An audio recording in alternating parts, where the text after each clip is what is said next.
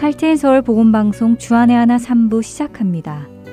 주안의 하나 3부에는 예수님이 메시아이심을 증거하는 표적에 대해 알아보는 시간인 예수님의 표적과 캐나다 밴쿠버 그레이스 한인교회 박신일 목사님께서 전해주시는 골로새서 강해 그리고 매일의 삶에서 우리의 신앙을 점검해보는 내 마음의 묵상이 준비되어 있습니다. 먼저 예수님의 표적으로 이어드리겠습니다.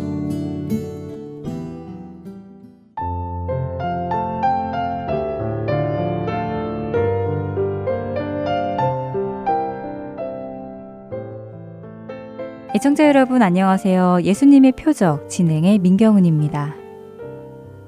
예수님은 가나의 혼인 잔치에서 물로 포도주를 만들어 잔치집에 모인 사람들에게 베풀어 주심으로 예수님이 구약에 예언된 그 메시아심을 보이시는 첫 번째 표적을 보여주셨습니다. 오늘은 요한복음 4장 43절에서 54절에 등장하는 예수님의 두 번째 표적을 살펴보려 합니다. 먼저 요한복음 4장 43절에서 54절의 말씀을 함께 읽어보고 시작하면 좋을 것 같은데요. 이틀이 지남에 예수께서 거기를 떠나 갈릴리로 가시며 친히 증언하시기를 선지자가 고향에서는 높임을 받지 못한다 하시고 갈릴리에 이르심에 갈릴리인들이 그를 영접하니 이는 자기들도 명절에 갔다가 예수께서 명절 중 예루살렘에서 하신 모든 일을 보았음이더라. 예수께서 다시 갈릴리 가나에 이르시니 전에 물로 포도주를 만드신 곳이라. 왕의 신하가 있어 그의 아들이 가버나움에서 병들었더니 그가 예수께서 유대로부터 갈릴리로 오셨다는 것을 듣고 가서 청하되 내려오셔서 내 아들의 병을 고쳐 주소서 하니 그가 거의 죽게 되었습니다. 예수께서 이르시되 너희는 표적과 기사를 보지 못하면 도무지 믿지 아니하리라. 신하가 이르되 주여 내 아이가 죽기 전에 내려오소서. 예수께서 이르시되 가라 내 아들이 살아 있다 하시니 그 사람이 예수께서 하신 말씀을 믿고 가더니 내려가는 길에서 그 종들이 오다가 만나서 아이가 살아 있다 하거늘 그 낫기 시작한 때를 물은즉 어제 일곱 시에 열기가 떨어졌나이다 하는지라. 그의 아버지가 예수께서 내 아들이 살아 있다 말씀하신 그때인 줄 알고 자기와 그 온 집안이 다 믿으니라. 이것은 예수께서 유대에서 갈릴리로 오신 후에 행하신 두 번째 표적이니라. 오늘 함께 나눌 예수님의 두 번째 표적은 가버나움에 살고 있는 왕의 신하의 아들을 가버나움까지 가지 않으시고 갈릴리에서 말씀으로만 고쳐주시는 표적입니다. 예수님의 표적을 해석하는 방법은 여러 가지입니다. 물로 포도주를 만드신 표적은 예수님은 자연 법칙도 초월하시는 분임을 보여주는 표적이며 오늘 두 번째 표적인 왕의 신하의 아들을 고쳐주시는 표적은 거리를 초월하시는 분임을 보여주는 표적이라고 해석되기도 합니다. 물론 예수님은 자연 법칙도 초월하시고 거리도 초월하시고 시간도 초월하십니다. 그분은 창조주 하나님이시기에 모든 피조 세계를 초월하시지요. 하지만 우리가 가나의 혼인잔치에서 보여주신 첫 표적이 구약의 말씀의 성취로 메시아가 오셔서 좋은 포도주로 잔치를 베풀어 주신 것임을 보므로 예수님이 바로 약속된 메시아이심을 믿게 된 것처럼 오늘 두 번째 표적 역시 이 표적을 통하여 예수님의 메시아 되심을 볼 수 있습니다. 가버나움은 갈릴리 호수 북쪽에 위치한 도시였습니다. 그리고 예수님이 첫 번째 표적을 보여주셨던 가나. 그 가나는 갈릴리 호수 서쪽에 위치한 도시였지요. 이 두 도시의 거리는 약 20마일 정도 떨어진 것으로 알려져 있습니다. 오늘 예수님은 바로 이 가나에 다시 오셨다고 말씀하시는데요. 그때 왕의 신하가 찾아와서 예수님께 자신의 아들이 있는 가버나움으로 가셔서 그 아들을 고쳐달라고 청합니다. 그 신하의 요청에 예수님은 가버나움에 가시지도 않으시고 말씀만으로 그 아들을 고치십니다. 거리와 공간을 초월하여 예수님의 말씀의 능력이 역사하신 것이지요. 그런데 사도 요한은 이 표적이 예수님께서 갈릴리로 오신 후에 행하신 두 번째 표적이라고 말씀하십니다. 이와 함께 성경은 반복적으로 지금 이 일이 갈릴리에서 일어나고 있음을 말씀하고 계시는데요. 성경이 이 일이 갈릴리에서 일어나고 있음을 이처럼 반복적으로 말씀하고 계신다면 이 표적은 갈릴리라는 지역과 어떤 관련이 있지 않을까요? 갈릴리란 어떤 곳일까요? 사실 우리에게 갈릴리는 갈릴리 나사렛이라고 해서 예수님의 고향으로 알려져 있기에 우리에게 많이 유명한 지역입니다. 하지만 예수님 당시의 갈릴리는 그렇게 유명한 곳이 아니었습니다. 갈릴리 지역은 여호수아 시대에 유대 열두 지파 중 스불론 지파와 납달리 지파가 분배를 받아 살던 땅이었습니다. 유대의 중심지는 성전이 있던 예루살렘입니다. 갈릴리 지역은 이 예루살렘으로부터 북쪽 지역에 위치해 있었지요. 그런데 예루살렘과 갈릴리 지역의 사이에는 사마리아가 있었습니다. 사마리아는 우리가 잘 알듯이 북이스라엘을 이룬 야곱의 자손들이면서도 순수 혈통을 지키지 못하고 이방 민족과 피가 섞이므로 유대인들에게 무시를 당하는 사람들의 땅이었지요. 그리고 예수님의 고향 갈릴리는 바로 그 사마리아의 북쪽에 있었습니다. 우리가 잘 알듯이 유대인들이 갈릴리를 갈 때 그들은 사마리아를 가로지르지 않고 요단강 동편을 돌아서 먼 길을 따라갔습니다. 유대인들은 사마리아 땅을 밟는 것조차 싫어했기 때문입니다. 이런 이유로 예루살렘의 지역에 살고 있던 유대인들은 사마리아 위쪽에 있는 갈릴리 지역도 함께 무시했었습니다. 갈릴리에서 무슨 선한 것이 나오겠느냐는 당시 유대인들의 말 속에서 그들이 갈릴리를 어떻게 생각하고 있었는지 잘 알 수 있지요. 이처럼 갈릴리는 지리적으로나 또 정치적으로 유대 중심에서 벗어나 있었고 갈릴리 사람들은 무식하고 불경건한 사람들이라는 취급을 받았습니다.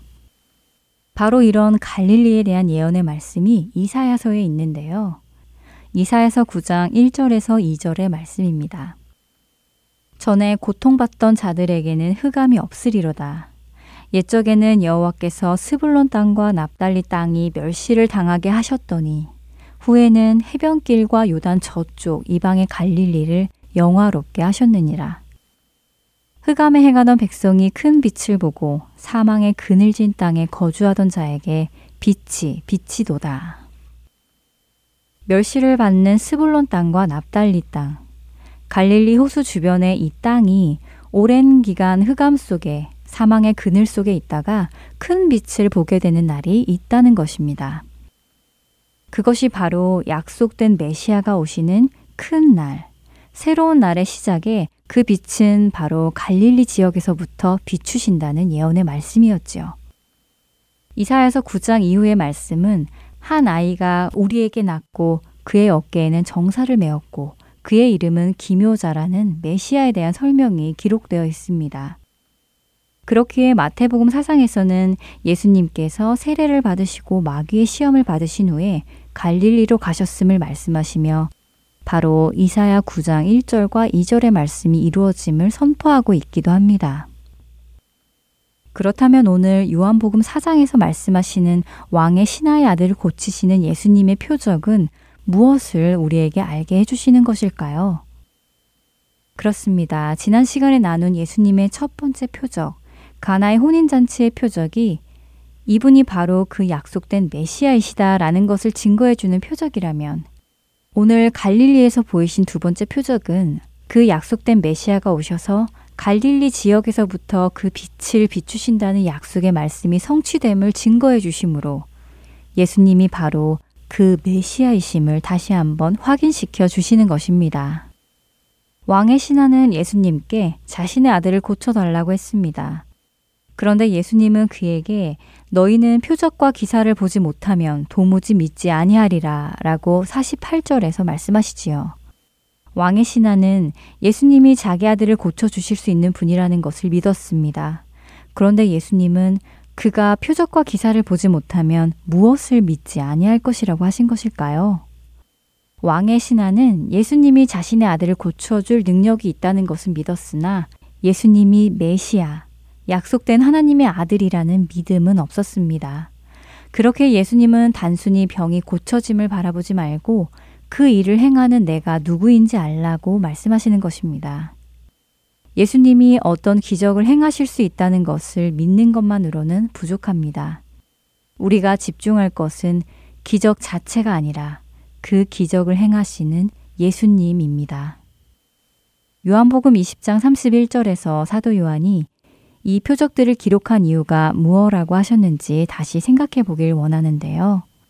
요한은 오직 이것을 기록함은 이 글을 읽는 자들이 예수께서 하나님의 아들, 그리스도, 곧 메시아이심을 믿게 하려 함이며 우리로 믿고 그 이름을 힘입어 생명을 얻게 하려 함이라고 했습니다. 구약의 성경을 읽고 하나님의 약속을 믿고 있는 자는 예수님이 하나님의 아들, 그리스도이심을 믿을 수 있는 것입니다. 예수님의 표적 오늘 이 시간 마치겠습니다. 다음 시간에 뵙겠습니다. 안녕히 계세요.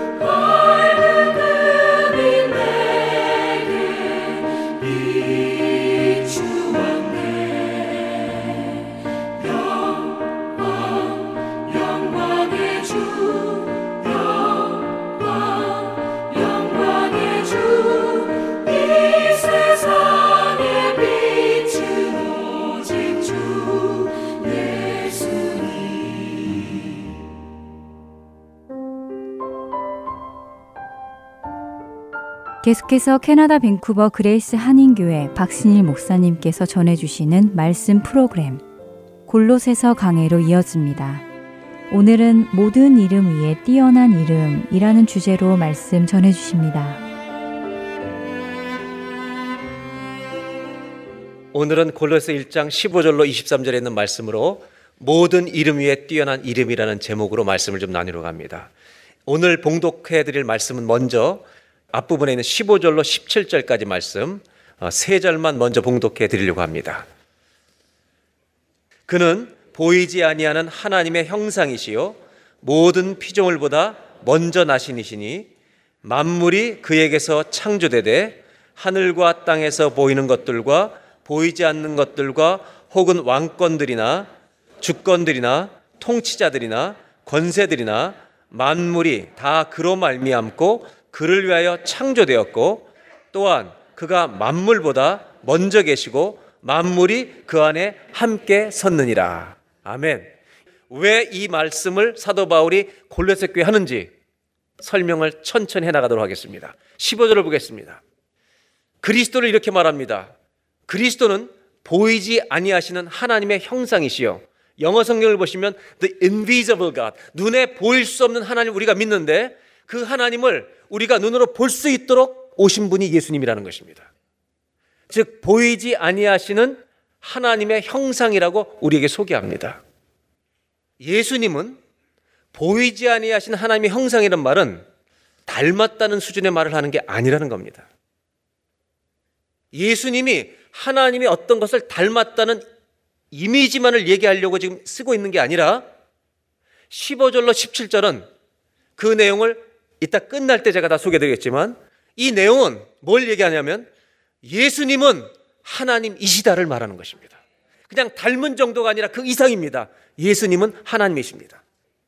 우리의 믿음이 예수님이 하나님을 닮은 분이라는 믿음에 있으면 안 됩니다. 예수님은 하나님이십니다. 이 믿음 위에 있어야 할 줄로 믿습니다. 그것을 말하는 것입니다. 예수님이 누구신지를 바로 아는 것은 우리가 가진 믿음의 기초가 됩니다. 이것은 성경 말씀을 통해서 우리가 주님을 믿는 것입니다.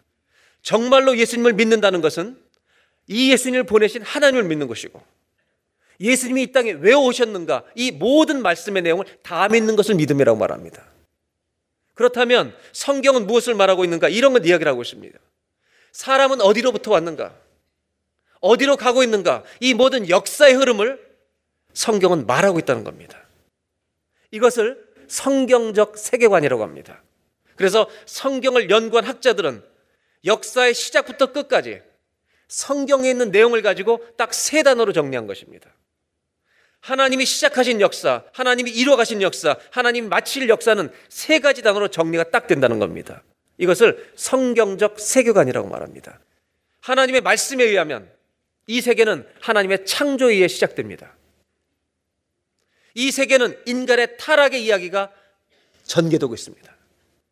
세 번째, 성경적 세계관, 역사에 하나님이 하시는 일은 타락한 인간을 예수 그리스도를 통해서 구속하실 것이라는 겁니다.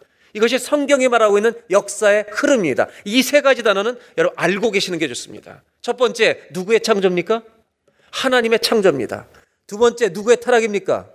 인간의 타락입니다. 세 번째, 누구를 통해 구속하십니까? 예수 그리스도를 통해 구속하시는 겁니다. 성경 전체는 이 세 단어만 알면 읽기가 쉬워지는 겁니다. 성경은 창조주 하나님, 그 다음에 인간의 타락, 우리 어떻게 구원하시는가? 이것이 성경 전체의 흐름입니다. 이런 것들을 성경적 세계관이라고 말합니다. 여러분, 하나님을 안 믿는 사람이랄지라도 자기 나름대로의 믿음을 가지고 삽니다. 여러분, 어디서 들었든지 뭔가를 믿고 사는 겁니다. 어디로 와서 어디로 왔는지 모릅니다. 그것도 믿음입니다. 모름입니다. 그래서 여러분, 하나님 믿는 사람들과 하나님 안 믿는 무신론자들, 이 둘의 가장 중요한 차이는 뭐냐? 나를 지으신 이가 있다는 것과 나를 지으신 이가 없다는 차이입니다. 하나님이 없는 신의 존재를 부정하는 사람들은 나를 지으신 이가 없습니다. 그냥 by chance, 우연히, 우연의 질서에 의해서 이 땅은 가고 있습니다. 그리고 이 사람들은 어디서 들었던 이야기로 자기의 목적을 결정하는 겁니다, 그냥. 그러나 우리는 압니다. 성경이 말하고 있습니다. 우리를 지으신 이는 하나님이신 줄로 믿습니다. 그래서 우리의 인생의 목적은 뭐냐? 그리스도 하나님을 영화롭게 하는 것이 인생의 목적임을 성경을 읽는 사람은 알고 있는 겁니다. 이것이 믿음 위에 서는 것입니다. 창조는 무엇인가? 창조 타락 구속인데 여러분 창조는 하나님이 창조했다는 이 말은 과학을 강조하는 언어가 아니라는 것을 먼저 하셔야 합니다. 창조는 하나님 을 어떻게 과학적으로 지으셨는가 과학을 말하는 설명이 아니라 관계를 설명하는 단어입니다. 창조는 우리가 누구로부터 왔는가를 가르쳐 주는 말씀입니다. 즉, 지구의 역사가 6천 년이나 20억 년이 되었느냐 이것 따라 우리 믿음은 좌우되지 않고 우리는 하나님의 말씀을 믿음으로 말미암아 우리는 주님이 창조하신 것을 믿습니다. 우리의 믿음은 과학에서 오지 않습니다. 말씀에서 오는 줄로 믿습니다. 저는 골로새서 이번에 읽으면서 사도 바울은 이단에 공격받고 있는 골로새 교회를 향해 하나님의 말씀을 아주 체계적으로 논리적으로 믿음을 설명하고 있기 때문입니다. 우리가 추상적으로 믿음을 가지면 안 되기 때문입니다. 또한 다른 생각을 가지면서 교회 생활을 한다면 이 종교 생활이라는 것은 얼마나 교회 생활은 지루한 것인지 모릅니다. 그러나 반대로 하나님 말씀이 이해가 되고 깨달아지고 성령의 도우심으로 여러분 이 말씀이 믿어질 때 신앙생활은 주님께 나오는 것은 감격이 되고 기쁨이 될 줄로 믿습니다. 그래서 오늘도 말씀을 들을 때 성령의 도우심이 있기를 바랍니다. 하나님을 믿는다는 것은 우리가 하나님으로부터 왔다는 사실을 믿는 것입니다. 그렇다면 이 하나님의 창조를 통해 우리들이 어떻게 죄 가운데 태어나고 죄 가운데 있는지를 아는 것이 필요합니다. 그것은 인간이 누구인가를 이해하는 것입니다. 바울은 이 그리스도가 누구신지를 15절로 17절을 설명하는 이 앞과 뒤를 통해 이 부분을 자세하게 풀어주고 있습니다. 이것 때문에 우리가 읽은 15절, 17절이 의미가 있다는 것입니다. 13절을 보겠습니다. 인간이 어떤 존재인지. 다 같이 한번 한 절만 읽겠습니다. 그가 우리를 흑암의 권세에서 건져내서 그의 사랑의 아들의 나라로 옮기셨으니. 근데 오늘은 제가 힘있게 하려고 합니다. 왜냐하면 이 복음이 너무나 중요한 것이기 때문입니다. 이 말씀을 믿으면 살고 안 믿으면 죽기 때문입니다. 성경이 뭘 얘기하냐면 우리가 예수 믿기 전의 상태를 흑암의 권세에 있다고 말하는 것입니다. 흑암의 권세에 있는 우리를 그리스도를 통해서 건져내서 그 사랑의 아들 예수님의 나라로 옮겨주시는 것이 구원입니다. 그리고 14절에 이렇게 말합니다. 그 아들 안에서 우리가 속량 곧 죄사함을 얻었도다. 우리가 구속받고 구원받는 것은 오직 한 분 안에서 됩니다. 그것은 누구 안에서요? 예수 그리스도 그분의 아들 하나님의 아들 안에서만 이루어진다고 말하고 있다는 것입니다. 여러분 성경은 오늘 우리에게 이렇게 말합니다. 예수를 만나기 전에 인간의 실존, 우리 사람들의 상태는 흑암의 권세 아래 있다는 것입니다. 그렇다면 우리가 알 것은 왜 인간은 죄를 가지고 태어나는가? 죄의 출발이 어딘가? 우리의 출발이 창조라는 걸 안다면 죄의 출발이 어떤 것인지 알아야 합니다. 여러분 부탁합니다. 추측하지 마십시오. 이것조차도 죄가 어디서 시작됐는가? 다른 사람의 말을 들을 것이 아니라 이 믿음은 어디서 나와야 됩니까? 말씀에서 나와야 한다는 것입니다. 성경은 이렇게 말합니다. 모든 사람의 죄의 출발은 아담과 하부터입니다. 이것이 성경의 가르침입니다. 여러분, 아담과 하와를 처음 지으셨을 때 하나님 보시기에 좋았습니까? 안 좋았습니까? 하나님 보시기에 너무 좋았던 사람들입니다. 그들도 하나님을 기쁘시게 하는 것이 기쁨이었습니다. 근데 우리가 자녀를 낳아보면 금방 압니다. 이게 무슨 말인지. 요즘 우리 영커플들도 자녀를 많이 낳는데 물어보잖아요. 딸을 낳든 아들 낳든 다 기뻐하라고 얘기하는데 이쁘냐고 물어보면 이렇게 얘기해 엄마 아빠들이 너무 이쁘다는 거예요. 그래서 제가 아직은 그렇다 그럽니다. 근데 이 아들이 옹알이 하기 시작하면 부모님들은 감격합니다. 이러다가 엄마 아빠 말을 하는 날 거의 소름 끼치고 전율이 일어납니다. 근데 문제는 이겁니다. 아이들이 말을 또박또박 두 살, 세 살 되면 하기 시작합니다. 아이들이 또박또박 말을 하는 순간부터 인간관계는 복잡해지기 시작합니다. 엄마가 밉다는 말도 하는 겁니다. 애들이 큽니다. 10대로 크면 좀 성숙하고 뭐 이런 애들은요, 누가 부모인지 우리 혼동시킵니다. 그래서 어떤 어머니 이렇게 말합니다. 야, 내가 엄마야 라고 말합니다. 우리 집에서 일어나는 일들입니다.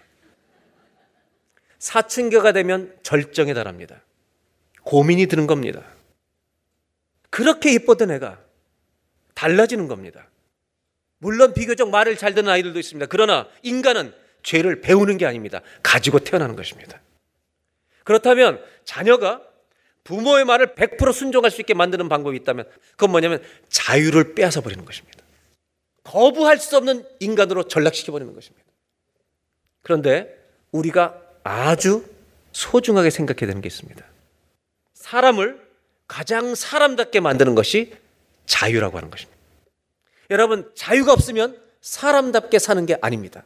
맞습니까? 자유는 하나님이 사람에게 주신 특별한 선물입니다. 그런데 이 자유는 하나님을 예배하게 만들기도 하지만 이 자유는 하나님을 떠나고 내 멋대로 살게 하는 자유로 우리가 활용할 수도 있는 것입니다. 아담과 하와가 창조되던 날 하나님 보시기에 너무 좋았고 아담과 하는 이 자유를 하나님을 기쁘시게 하는데 너무너무 잘 썼습니다. 하나님과 동행하며 살았습니다. 그런데 이 죄의 출발은 아담과 하와가 아니라 아담과 하와에게 영향을 끼친 어떤 존재가 있었다고 말합니다. 성경은 이것을 마귀라고 말합니다. C.S. 루이스는 이렇게 말합니다. 기독교인들이 아주 조심할 것 두 가지가 있는데 마귀가 없다고 생각하는 거 이거 아주 어리석은 것이다. 두 번째 마귀를 두려워하는 것은 더 어리석은 것이다. 왜? 예수님이 이기시기 때문이다. 성경은 죄의 기원 아담과 하와 그 아담과 에게 죄를 영향을 끼친 것, 그를 깨뜨려 버린 것이 누구냐? 마귀. 그럼 마귀는 누구냐? 성경은 이렇게 설명합니다. 마귀는 하나님의 자유를 가진 하나님의 자유를 가지고 지음받은 천사들 중에 타락한 것들이라는 것입니다. 이들도 자유가 있었습니다. 하나님이 부리는 천사들 중에 하나님처럼 되고 싶은 자유를 가진 것들이 타락한 것이 여러분 마귀라는 것입니다. 이 마귀는 예수님을 시험합니다. 베드로도 이렇게 말합니다. 마귀가 게을르게 우리를 공격하는 게 아니라 우는 사자처럼 공격하고 있다고 말합니다. 그래서 깨어 있으라고 말합니다. 이 마귀가 아담과 하에게 하나님처럼 될 것을 유혹한 것입니다. 그때 그들은 선악과를 먹습니다. 그 선악과를 먹는 순간 하나님의 말씀의 약속대로 인간에게 죽음과 심판과 저주가 임하기 시작한 것입니다. 아담과 하와로부터 시작해서 모든 인간은 저주 아래, 죄 아래 태어나는 것입니다. 하나님은 이 위험한 자유가 너무 중요하기 때문에 자유를 위험하지만 주시는 겁니다. 고린도서 4장 3절 4절에 이렇게 말하고 있습니다. 만일 우리의 복음이 가려졌으면 망하는 사람들에게 가려진 거라. 이 복음이 깨달아지지 않는다는 것입니다. 그 사람은 망한다는 겁니다. 그 이유가 뭐냐면 4절 그 중에 이 세상의 신이 믿지 아니한 자들의 마음을 혼미하게 하여 그리스도의 영광의 복음의 광채가 비치지 못하게 하니 그리스도는 하나님의 형상이시라. 똑같은 말을 하고 있습니다. 그리스도는 보이지 않는 하나님의 형상이신데 이분은 빛이신데 이분이 비추시면 그 사람이 복음을 깨닫게 되는데 구속받게 되는데 흑암의 권세에서 하나님의 사랑의 아들이 하나 옮겨지는 것인데 여러분 마귀가 사탄이 사람들로 하여금 말씀을 들을 때 안 들리게 하는 겁니다. 못 듣게 하는 겁니다. 가로막고 있는 것입니다. 이것이 우리 사람이 가지고 있는 실존이라는 것입니다. 그렇기 때문에 이 죄가 우리에게 오는 순간 아담과 하와는 영원한 생명을 잊어버리고 낙원에서 쫓겨나는 평생토록 하나님의 심판 속에 있어야 되는 이런 존재로 인간은 시작되고 또 태어난다는 것입니다. 이것을 히브리서 9장 27절은 정확하게 이렇게 표현합니다. 다 같이 한번 읽어볼까요? 한 번 죽는 것은 사람에게 정해진 것이요. 그 외에는 심판이 있으리. 하나님 말씀이 이렇게 말합니다. 하나님을 떠나고 그 말씀을 거역한 결과는 죽음만이 아니다. 하나님의 심판이 반드시 있다는 것입니다. 이것이 인간의 타락의 결과입니다. 여러분, 흑암의 권세가 있다는 말은 이런 것입니다. 하나님은 빛이시고 거룩하시기 때문에 어둠과 죄 속에 있는 사람들은 그분 앞에 옆에 설 수가 없으니까 왜? 서면 죽는 것입니다. 하나님 안 믿고 사는 기간은 그 심판이 유예되고 있는 기간입니다. 주님께 돌아가야 되는 시간이라는 것입니다. 그런데 죄의 권세 아래 있다는 것은 이런 뜻이죠. 내 죄의 결과, 이 죄의 결과가 죽음과 심판인데 이 죽음과 심판의 권세 아래 떠날 수 있는 길은 아무것도 없다는 것입니다. 이것이 죄 아래, 죄의 종이라는 말입니다. 그러나 하나님이 하신 일은 무엇입니까? 인간의 이러한 모습을 사랑하는 우리, 하나님이신 우리들이 이렇게 쓰러지고 하나님의 심판에 저주 아래 있어야 될 우리들을 하나님은 사랑하셔서 빛 대신 하나님이 친히 예수님을 이 땅에 보내셔서 우리들을 하나님의 나라로 옮기시는 죄 권세의 능력에서 건져내시는 구원의 길을 준비하신 줄로 믿습니다. 이것이 복음입니다. 만일 우리를 구원하시고도 다시는 죄를 짓지 않는 사람으로 만드시려면 한 가지만 빼앗으시면 됩니다. 뭘 뺏으시면 돼요? 자유를 빼앗으시면 됩니다. 그러면 질문해 보겠습니다. 하나님이 우리를 구원하실 때 죄를 지을 가능성 있는 자유를 가지고 있는 우리를 빼앗아서 구원하십니까? 놔두고 구원하십니까? 이것을 잘 하셔야 합니다. 죄를 지을 수 있는 가능성 있는 자유를 그대로 보관해 두고 구원하신다는 겁니다. 이건 무슨 말인가? 여러분, 우리는 어떤 선행으로도 구원받을 만한 자격이 없습니다. 왜? 이미 어둠이기 때문입니다. 구원은 은혜로만 올 줄로 믿습니다. 또 한 가지 이 자유를 그대로 둔다는 말 이런 뜻입니다. 구원의 은혜의 크기와 능력이 얼마나 놀라운 것인지를 똑바로 알라는 것입니다. 죄를 지을 수 있는 자유가 있어서 구원받았음에도 죄로 넘어질 가능성이 있고 넘어질 때가 있는데도 불구하고 하나님이 주신 구원의 크기와 능력은 우리가 넘어져도 빼앗기지 않는 구원의 권세로 우리를 건져주신 것이 하나님의 구원의 능력의 크기인 줄로 믿습니다. 이것을 우리가 알고 믿어야 한다는 겁니다. 이것을 안다면 하나님을 찬송하지 않겠습니까? 넘어질 거 압니다, 우리가. 이 자유로 때로는 쓰러질 거 압니다. 그런데 그거 넘어져도 구원의 손상이 안 되는 구원을 주신 것입니다. 할렐루야! 여러분, 우리는 기뻐해도 끝이 없어야 합니다. 이것이 주의 은혜입니다. 정리하겠습니다. 믿지 않는 사람들의 정체성은 뭐냐? 흑암의 권세 아래 있다. 13절에 말했습니다. 그래서 우리가 원치 않는 죄를 짓고 있는 모습을 봅니다. 우리도 마찬가지입니다. 이래 연약합니다. 그리고 우리 인생이 죽으면 어떻게 될지 모릅니다. 왜? 진리를 붙들고 있는 게 아니라 추측을 붙들고 있기 때문입니다. 마귀는 마음과 생각을 공격합니다. 하나님의 복음의 빛이 만들려지게 가로막습니다. 심지어 여러분 마귀는 마음과 생각만 공격하는 것이 아니라 우리의 감정도 공격합니다. 감정을 공격해서 우리의 탐욕을 충동질시킵니다. 그렇게 해버리게 합니다. 이것을 잘 알고 깨어 있어야 합니다. 내가 상처나서 폭언을 할 때도 있지만 마귀가 나를 충동질해서 폭언할 때가 있습니다. 내 정욕과 탐욕을 감정을 공격해서 그 짓을 하게 할 때가 있습니다. 이것을 흑암의 권세 아래 있다고 말합니다. 그렇다면 예수님이 하신 일은 무엇이라고 성경 말합니까? 이것도 말씀대로 믿어야 할 것입니다. 예수님의 사랑의 사도 요한은 요한일서 3장 8절에 정확하게 이렇게 말하고 있습니다. 다 같이 한번 몽동합니다. 죄를 짓는 자는 마귀에게 속하나니 마귀는 처음부터 범죄함이라. 하나님의 아들이 나타나신 것은 마귀의 일을 멸하려 하심이라. 예수님이 이 땅에 오신 것은 사람들을 쓰러뜨리고 하나님에게서 빼앗아가게 하고 하나님부터 멀리 떠나게 하고 이 모든 마귀의 계략을 완전히 멸망시켜서 우리 모두를 하나님께 다시 돌아가게 하도록 하는 것이 이것이 구속이고 이것을 위해서 오신 분이 우리의 예수님인 줄로 믿습니다. 이 얘기를 하고 있다는 것입니다. 그래서 1장 13절 14절에 이렇게 다시 한번 성경 골로새를 보겠습니다. 그가 우리를 흑암의 권세에서 건져내서 그의 사랑의 아들의 나라로 옮기셨으니 옮기셨습니다. 아멘. 옮기신 것입니다. 옮기고 있는 중이 아닙니다. 옮겨진 것입니다. 14절. 이게 의미가 있는 것입니다. 그 아들 안에서 우리가 속량 곧 죄사함을 얻었도다. 이제 아멘입니까? 가슴으로 아멘하는 것입니다. 예수님이 오셔서 이를 이루어 주신 것입니다. 이분을 믿는 자는 살 것입니다. 그런데 골로스 1장 15절로 17절까지 그리스도가 누구인지를 설명한 다음에 21절에 가면 이런 말씀을 합니다. 다시 반복해 설명합니다. 전에 악한 행실로 멀리 떠나 하나님부터 소외되었던 마음으로 원수가 되었던 너희를 요 한 가지 일을 그리스도가 행하심으로 말미암아 구원하시고 하나님과 곁에 설 수 있게 하셨다는 것입니다. 곁에서도 죽지 않게 하셨다는 것입니다. 그것이 뭔가 22절입니다. 이제는 그의 육체의 죽음으로 말미암아 화목하게 하사 너희를 거룩하고 흠없고 책망할 것이 없는 자로 그 앞에 예수님이 한 가지를 행하심으로 말미암아 주님 옆에 설 수 있게 하셨다는 것입니다. 뭘 하신 겁니까? 그분이 우리의 죄의 희생 제물, 육체 죽으심으로 말미암아 하나님과 원수되었던 가면 죽는 우리들이 하나님 옆에서 하나님의 그리스도의 의로 옷 입어서 그리스도의 빛이 우리 안에 들어와서 십자가의 보혈로 덮어주셔서 여러분 하나님 옆에서도 이제 자녀로 인정받는 천국을 기업으로 받는 백성이 된 줄로 믿습니다. 이 얘기를 하는 겁니다. 여러분 마귀의 계획을 완전히 물어뜨시는 우리 주님을 찬송합니다. 할렐루야.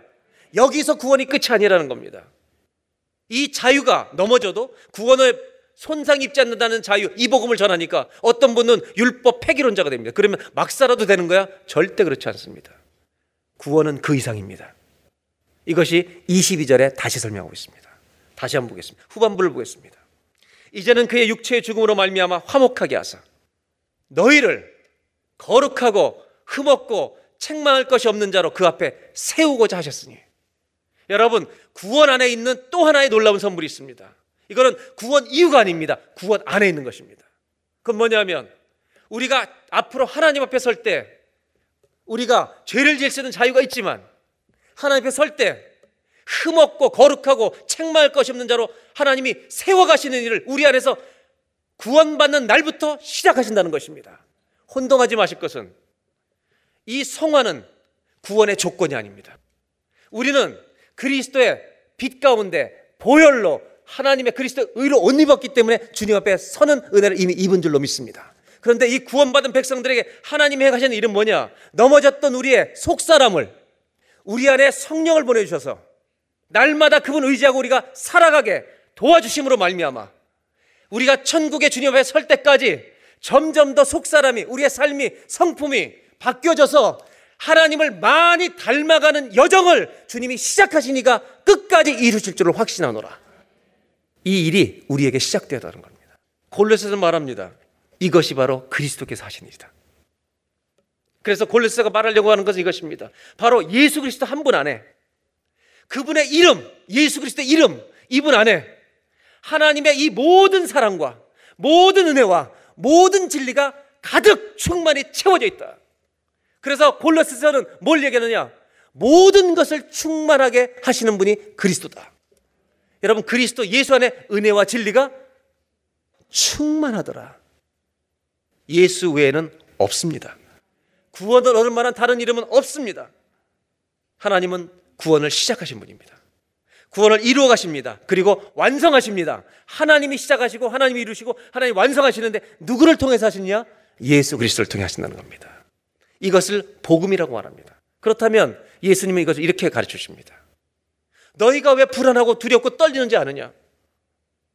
진리가 아닌 것을 붙들고 있으니까 늘 두려운 거다.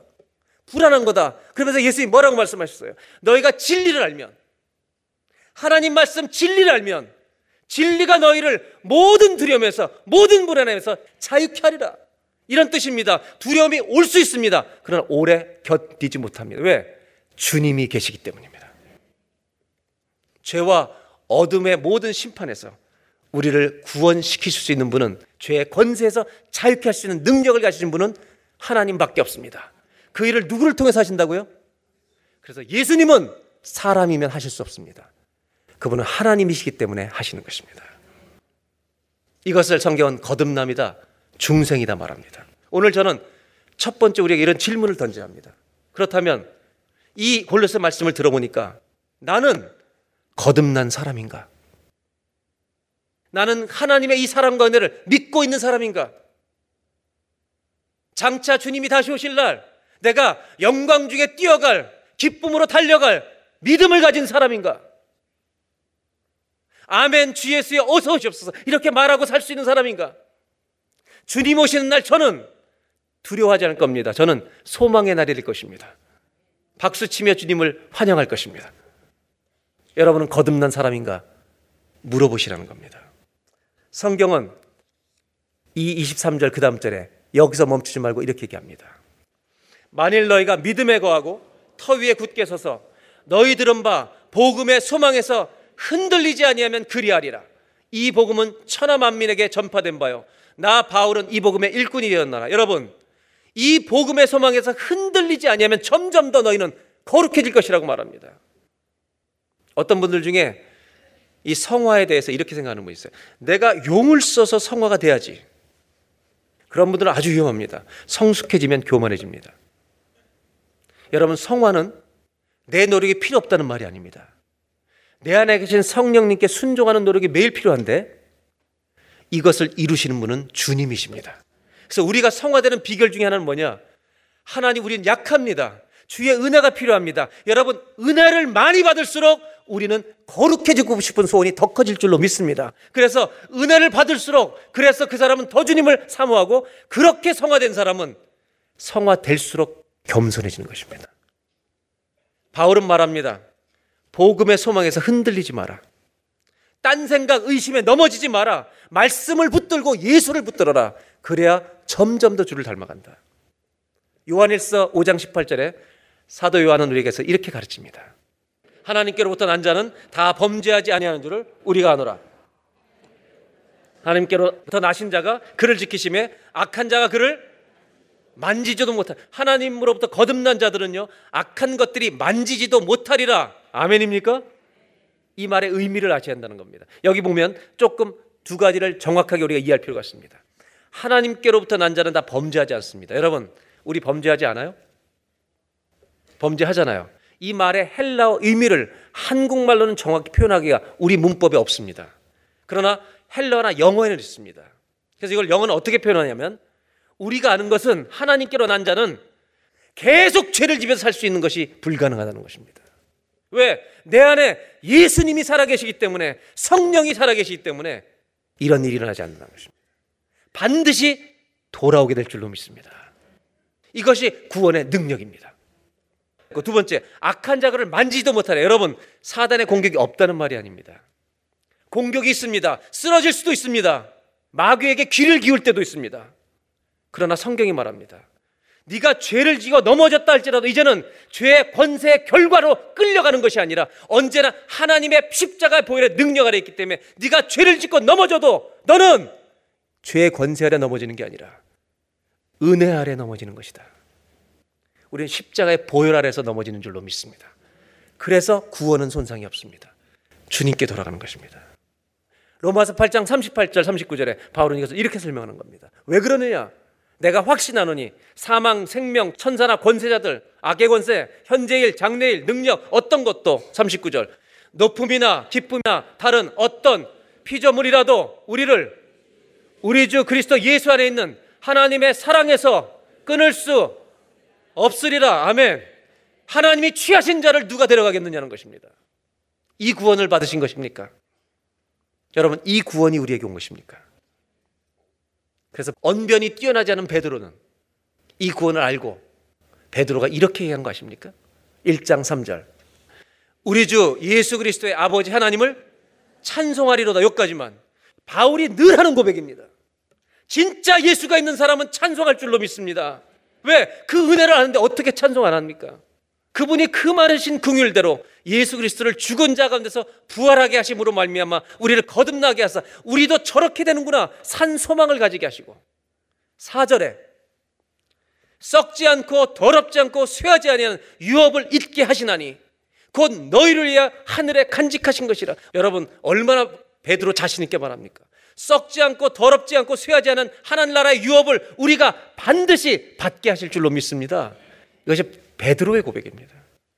그러므로 우리의 구원은 내 힘으로 지켜지는 거 아닙니다. 행위로 지켜지는 거 아닙니다. 하나님의 능력으로 지켜주시는 것입니다. 우리는 넘어져도 은혜 아래 있습니다. 넘어져도 하나님의 능력 안에 있습니다. 왜냐하면 흑암의 권세에서 아들의 나라로 옮기는 중이 아니라 옮기셨기 때문입니다. 오늘 성경은 1장 22절에 골로새서에 이 말씀을 우리 하고 있음을 잊지 말아야 합니다. 하나님은 우리를 구원하실 때 그냥 구원이 아니라 하나님 나라 백성만 삼으시는 것이 아니라 거룩하고 흠없고 책망할 것이 없는 자로 그 앞에 설 수 있도록 하나님은 시작하신 이 일을 이미 시작하셨고 우리 모두에게 이 일을 이루고 가고 계시다는 겁니다. 이걸 안다면 이제는 우리의 자유를 주님을 순종하는 대로 좀 쓸 수 있는 효자들 되시기를 주의 이름으로 축복합니다. 성경 말씀 이대로 이 세상은 지나갈 것입니다. 주님은 다시 오실 것입니다. 그때 여러분 천국에 거할 수 있다고 믿으십니까? 기뻐 뛰며 주님을 맞이하러 달려나가겠습니까? 이제 말씀을 다 설명을 드렸기 때문에 15절로 17절로 돌아가겠습니다. 왜 이 얘기를 하시고 있는가? 1장 15절로 17절. 인간의 실존을 알려주고 예수님이 하신 일 알려주고 이 모든 설명 가운데 그분이 누구신가를 이렇게 소개합니다. 골로새 교인들이 혼동하지 않도록 오늘날 우리 교회 현대 교인들이 혼동하지 않도록 만약 오늘 바울이 감옥에서 현대 교인들에게 편지 썼다면 이렇게 썼을 것입니다. 니네는 돈을 너무 좋아한다. 돈에 좀 그만 흔들려라. 어쩌면 이렇게 썼을 것입니다. 근데 이 당시 사람들은 돈에 흔들린 게 아니라 사상이 흔들렸습니다. 그리스도가 누구인지 정확히 말하는 겁니다. 이렇게 말합니다. 그리스도는 보이지 아니하는 하나님의 볼 수 있는 형상이십니다. 그리고 모든 피조물보다 먼저 나신 그분이 하나님이십니다. 라고 얘기하는 겁니다. 16절. 두 가지 아주 중요한 전치사가 있습니다.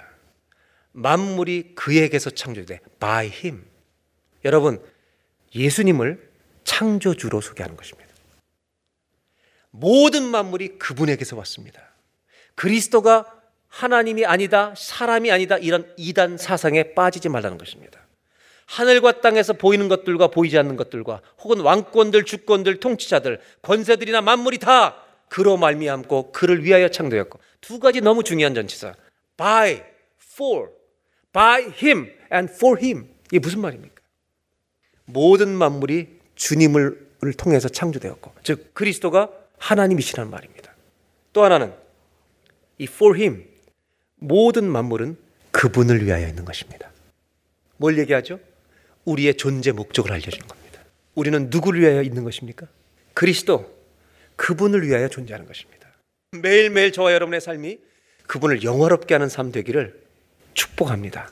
이것이 믿음을 가진 자의 삶의 여정이 되어야 한다는 것입니다.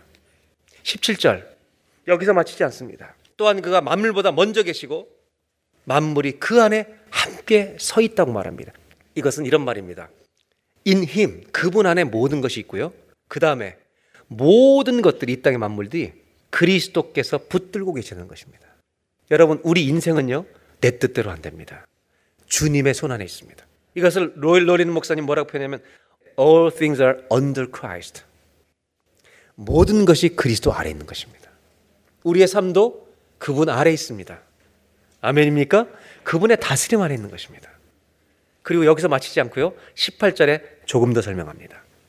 그리스도는 몸인 교회의 머리십니다. 그분은 비기닝이십니다.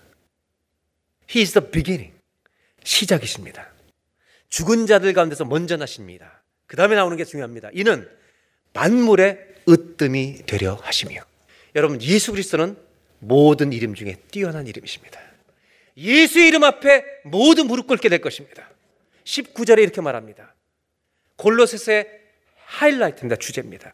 아버지께서는 이 모든 하나님의 은혜와 진리와 사랑의 모든 충만을 예수님 안에 있게 하신 것입니다. 아멘입니까? 모든 사람들을 충족해 하시고 부욕해 하시는 분이 예수 그리스도이십니다. 이것이 골로새서라는 겁니다. 그렇다면 예수님을 만난 사람들은 우리 마음에 여러분 충만함이 넘칠 줄로 믿습니다. 진리의 충만입니다. 진리를 알기 때문에 오는 기쁨의 충만입니다. 그것 때문에 찬송과 감사의 충만입니다. 이것이 성경에 말하는 믿음을 가진 자의 증거라는 것입니다. 예수님을 만나면 우리는 은혜의 충만함에 거할 줄로 믿습니다. 왜? 그분이 하나님의 모든 충만을 가지신 분이기 때문입니다. 사랑하는 여러분, 예수님의 이름보다 뛰어난 이름은 없습니다. 그분의 이름은 모든 이름 위에 뛰어난 이름이십니다. 이 예수 그리스도를 믿으십시오. 진심으로 믿으십시오. 그리고 평생토록 이 예수님을 찬송하십시오. 오늘 저는 말씀을 마치면서 오늘 골로새 읽은 말씀을 세 가지 주제로 정리해 드리려고 합니다. 저는 이 말씀을 읽으면서 첫 번째로 생각한 것이 이것입니다. 누가 가난한 사람인가 바뀌었습니다. 누가 부자인가가 개념이 바뀌는 겁니다.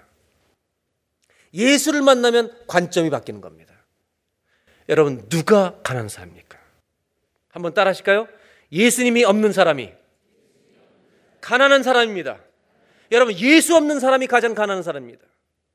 그렇다면 반대로 예수 있는 사람은 영적으로 부자인 줄로 믿습니다. 우리는 기쁨의 부자입니다. 없어도 감사의 부자입니다. 아무것도 없어도 찬송의 부자인 줄로 믿습니다. 왜? 진리를 알기 때문입니다. 이전에 몰랐던 사실입니다. 저는 오늘 이 복음 안에서 기쁨의 부자들이 되시길 바라고 감사의 부자들이 되시길 바라고 평강의 부자가 되시기를 주의 이름으로 축원합니다. 바울은 23절에 이렇게 부탁합니다. 복음의 소망에서 흔들리지 말라고. 흔들리지 말라고. 여러분, 왜 흔들리는 것입니까? 진리가 없기 때문입니다. 왜 두려운 것입니까? 진리를 모르기 때문입니다. 진리를 알면 두려움과 여러분 모든 염려에서 우리는 자유케 될 줄로 믿습니다. 복음이 말하는 두 번째 메시지는 이것입니다. 진리가 우리를 자유케 합니다.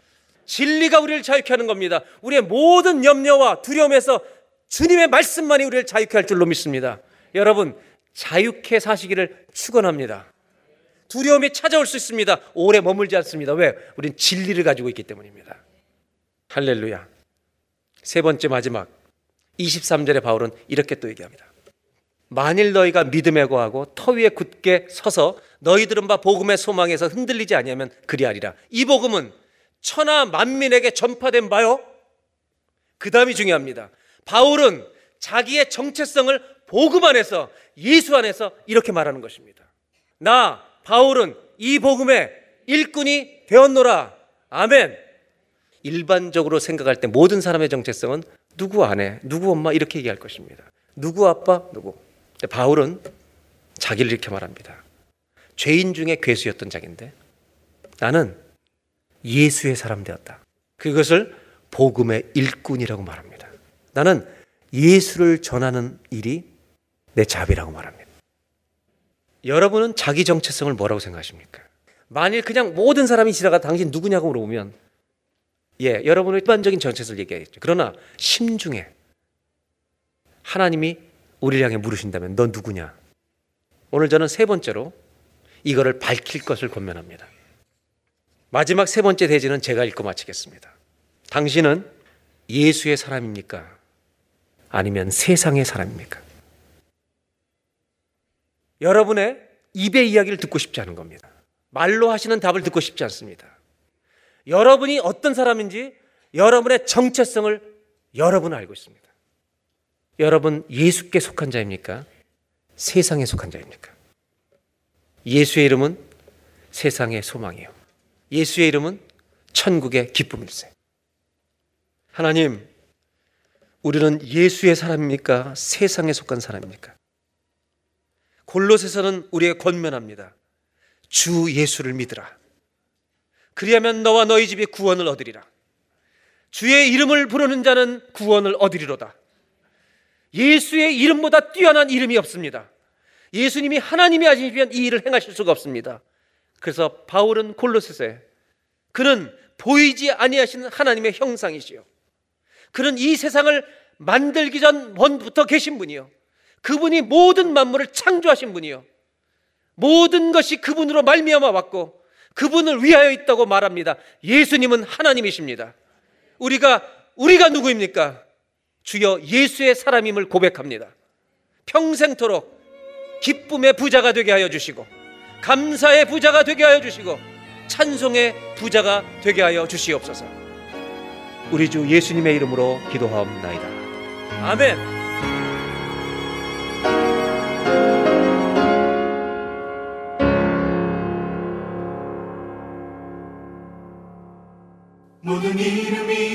뛰어난 이름 예수는 주 예수는 주.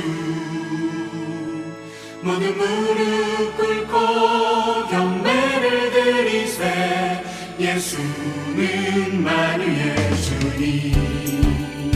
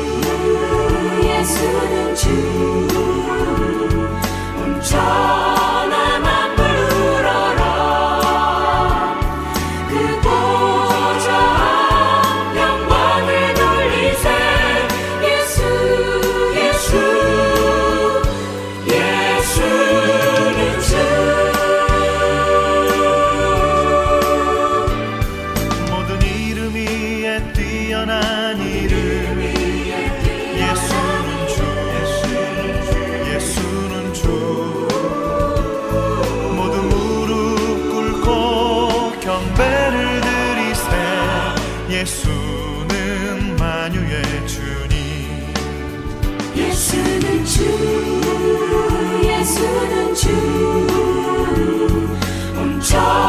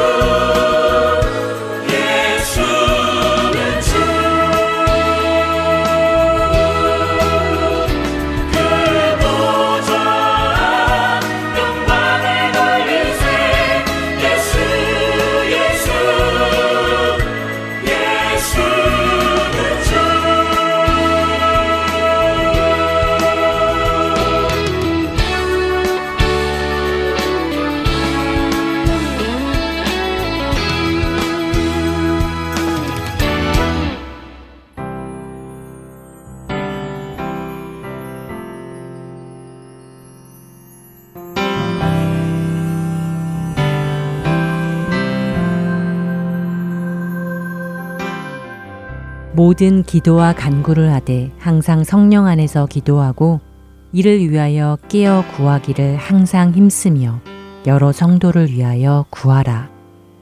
에베소서 6장 18절은 성도들이 항상 성령님 안에서 깨어 기도하며 모든 성도들을 위해 기도하라고 하십니다.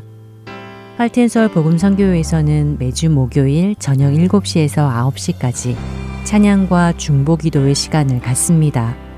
그리스도 안의 성도들은 물론 지역과 사회, 나라와 민족, 더 나아가 열방을 품고 기도하는 이 시간에 여러분을 초대합니다. 매주 목요일 저녁 7시 함께 기도하실 여러분들의 참여를 기다립니다. 자세한 문의는 전화번호 602-866-8999로 해주시기 바랍니다.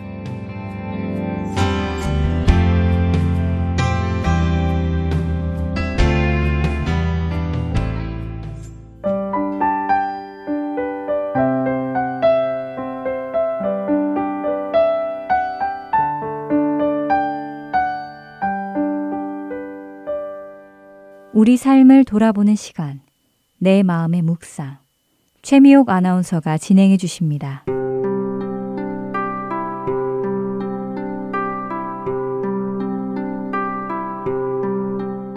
배가 고플 때 밥을 먹으며 배가 부르죠. 목이 마를 때 물을 마시면 갈증이 해소됩니다. 하지만 그 배는 다시 고프게 되고 그 목은 다시 마르게 됩니다. 그러면 우리는 다시 밥을 먹어야 되고요. 물을 마심으로써 그 배고픔과 목마름을 채워야 합니다. 의에 줄이고 목마르다는 것은 바로 이런 의미입니다. 의에 줄이고 목마른 것이 단 한 번의 사건이 아니라 우리의 삶 속에 계속해서 이어져야 되는 것이죠. 한 끼의 식사가 한 주일이나 우리의 남은 생의 배고픔을 해결하지 못하듯이 한때 의에 줄였고 목말랐던 나의 신앙생활, 그리고 그때 주님을 만났던 경험, 그 한때의 경험이 우리의 남은 생애를 충분하게 만족시킬 수는 없다는 말씀입니다. 우리 모두가 매일 음식과 물이 필요하듯이 의에 줄이고 또 주님을 향한 그 갈망, 이것들도 매일매일 일상적으로 필요한 것이라는 말씀이 되겠죠. 하나님이여, 주는 나의 하나님이시라. 내가 간절히 주를 찾되 물이 없어 마르고 황폐한 땅에서 내 영혼이 주를 갈망하며 내 육체가 주를 악모하나이다. 이 시편 63편 1절의 말씀처럼 애청자 여러분들 안에도 의를 향한 깊은 간절함과 하나님을 향한 목마름이 있으신가요? 이 시편 저자와 같이 진실한 강구를 하게 되시나요? 의에 줄이고 목마르다는 것은 자신의 내면 깊은 곳에 하나님을 기쁘게 하려는 갈급함을 가지고 있는 것입니다. 그리고 의에 줄이고 목마르다는 것은 하나님께서 행하고 그리고 살아가라고 말씀하신 그 길을 가려는 것입니다. 여러분은 지금 의에 줄이고 또 목마르십니까?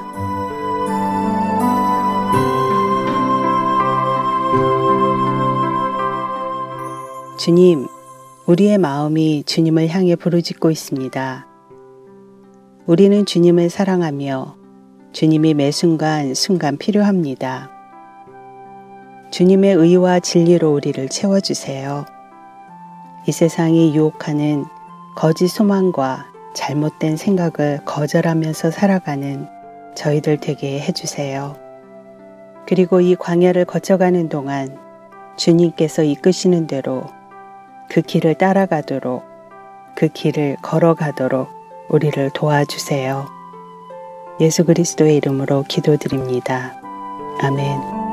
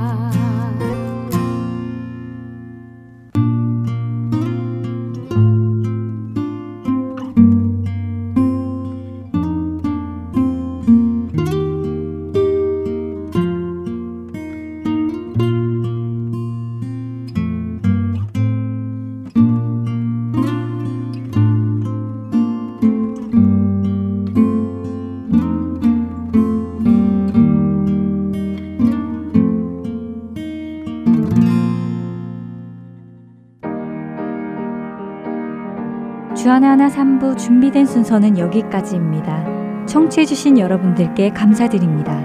다음 주에 다시 찾아뵙겠습니다. 안녕히 계십시오.